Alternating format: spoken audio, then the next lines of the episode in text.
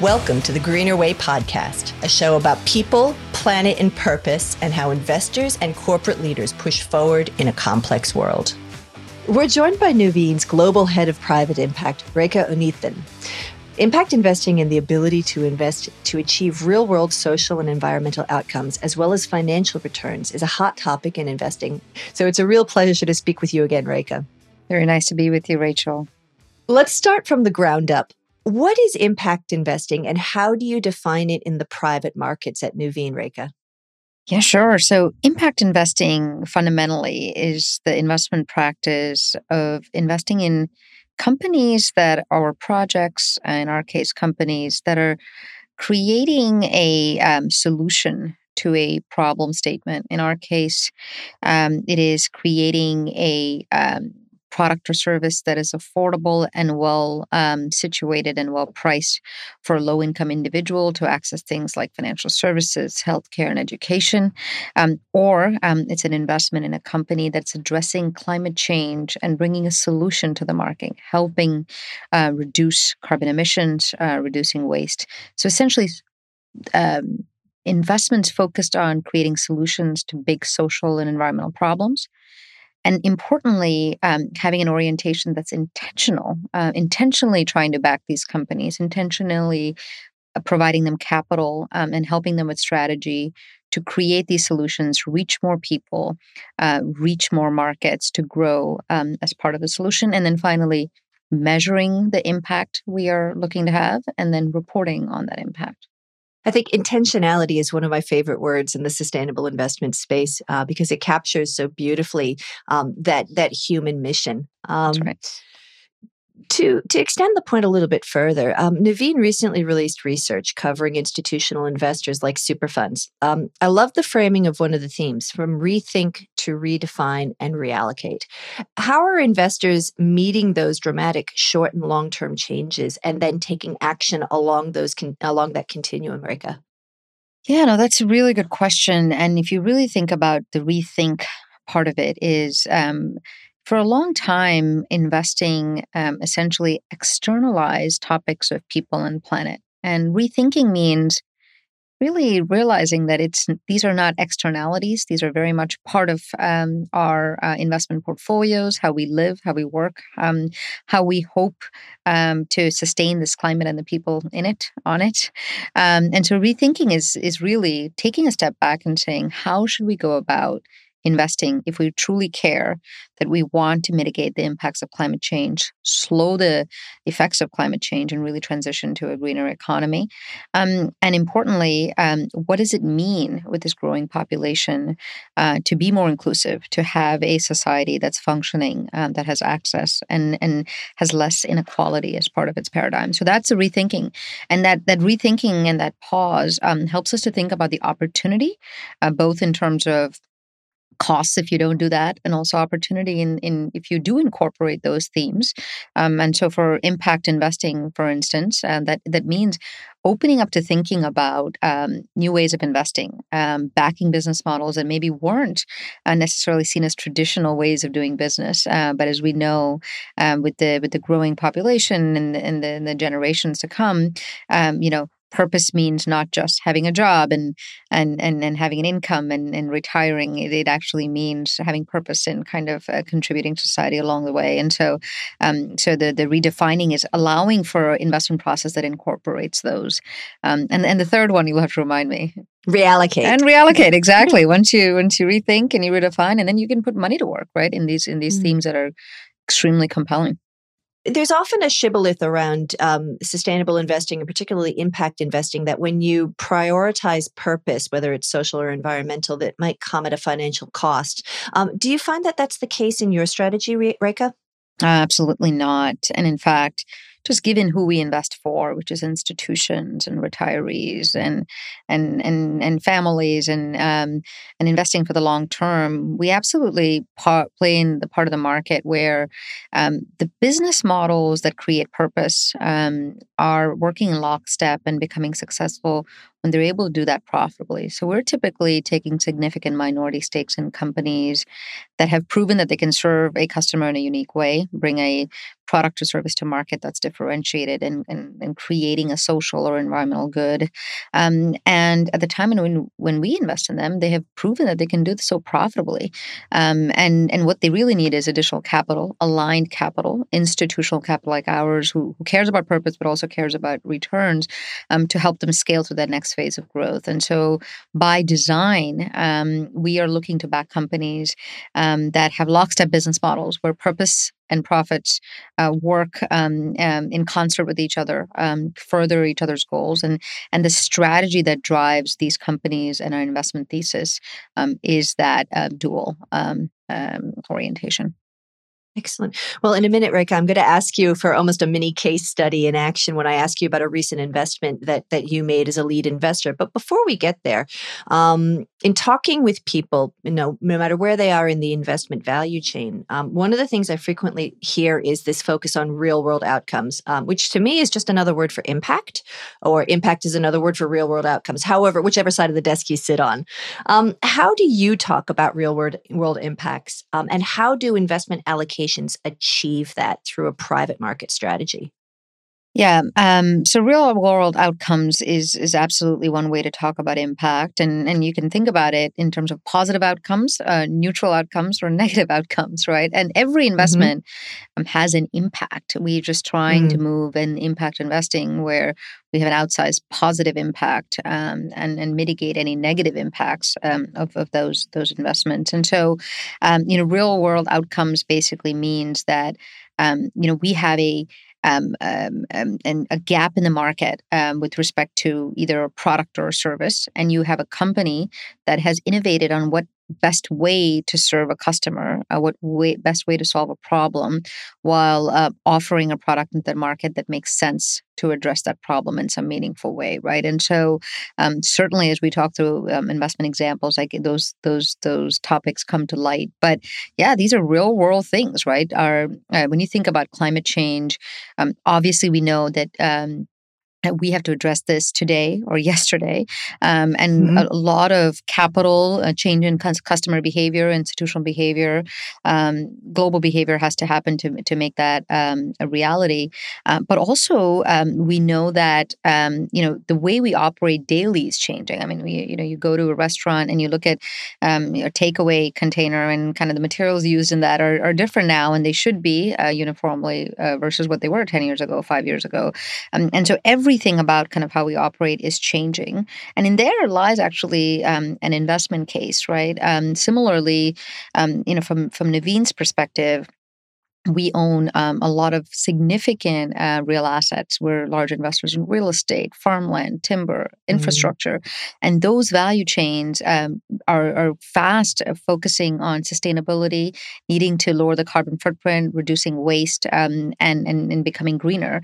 And so the the value proposition for us as impact investors is how can we help uh, large value chains, um, you know, expedite their transition to a cleaner, greener, um, less wasteful way of conducting themselves and and there you know there's just fantastic opportunities and there are real world uh, solutions right? How does a building become green?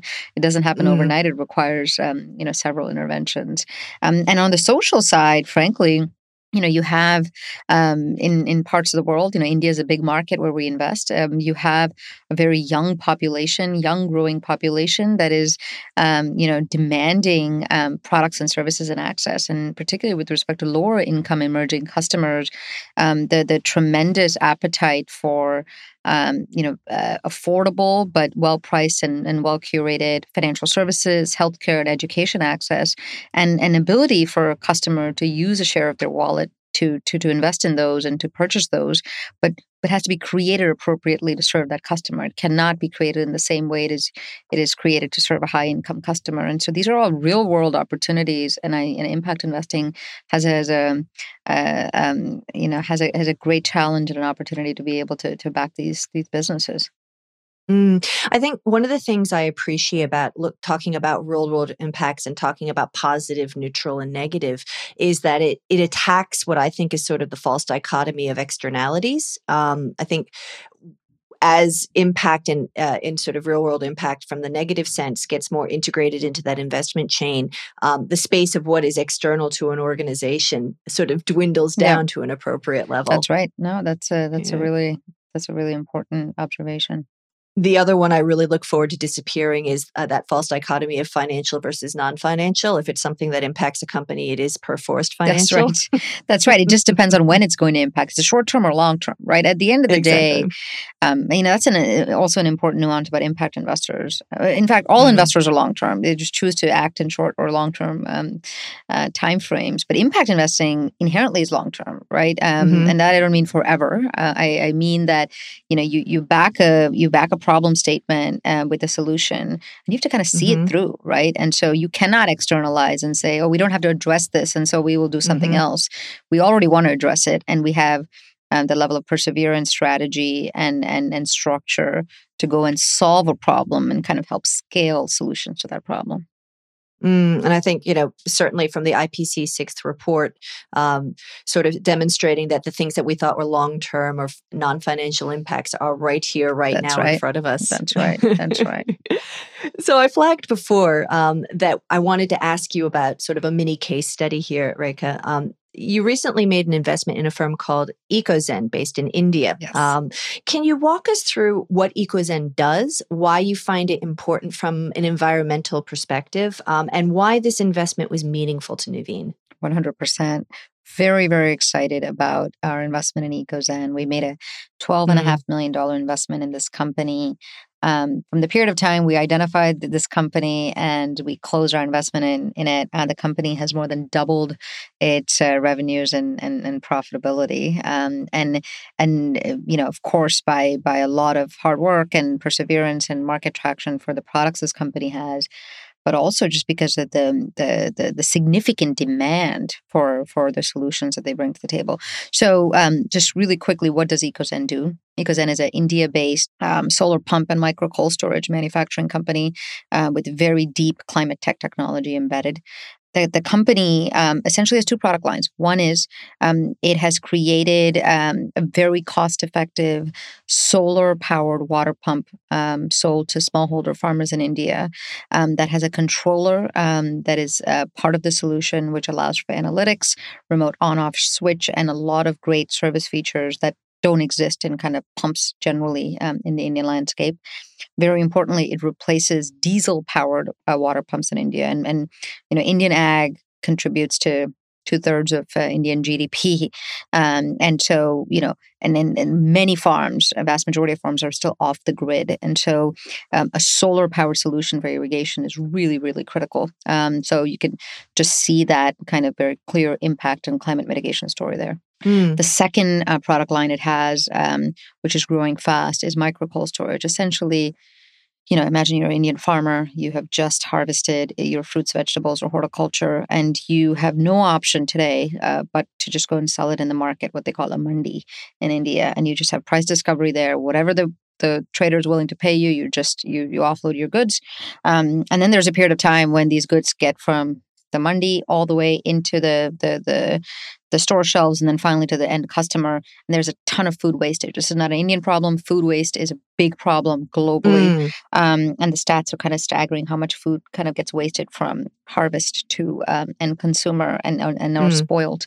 Um, so micro cold storage, essentially think about a shipping con- small shipping container size unit that is solar PV uh, enabled and has intellectual property and patents around the self-standing uh, cooling structure not connected to the grid. Again, we talked about farms are not connected to the grid. Lots of other parts in the Indian value chain are not connected to the grid. Mm. And so, um, a cold storage solution that's small scale, serving groups of farmers or others around the e grocery value chain, really, really critical. Um, once again, that product um, has a food waste element, but it also has a mm-hmm. farmer productivity and income element, right? So, what's really exciting about EcoZen and what they're doing is um, they're, they're, they're meeting a very much um, a significant demand.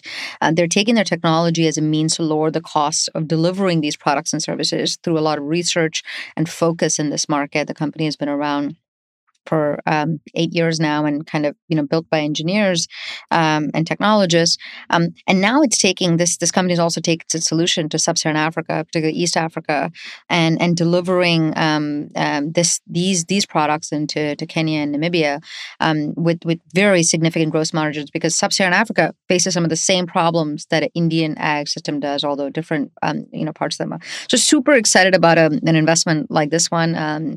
We will have two board seats in the company excited to engage mm-hmm. with the mm-hmm. company around innovation, around unlocking more mm-hmm. productivity mm-hmm. and more access for customers, uh, thinking about embedding finance as part of that. And so, um, yeah, we're, um, we're this is a, our, our latest investment and excited for many more to come. It sounds like uh, what, again, another thing I love about the impact sector is the intersectionality. So it sounds like this is, you know, if we're looking at an SDG framework, this hits life on land, it hits zero poverty, it hits climate, it hits, um, you know, waste mm-hmm. reduction, which is sort of a, you know, a, a package all at once.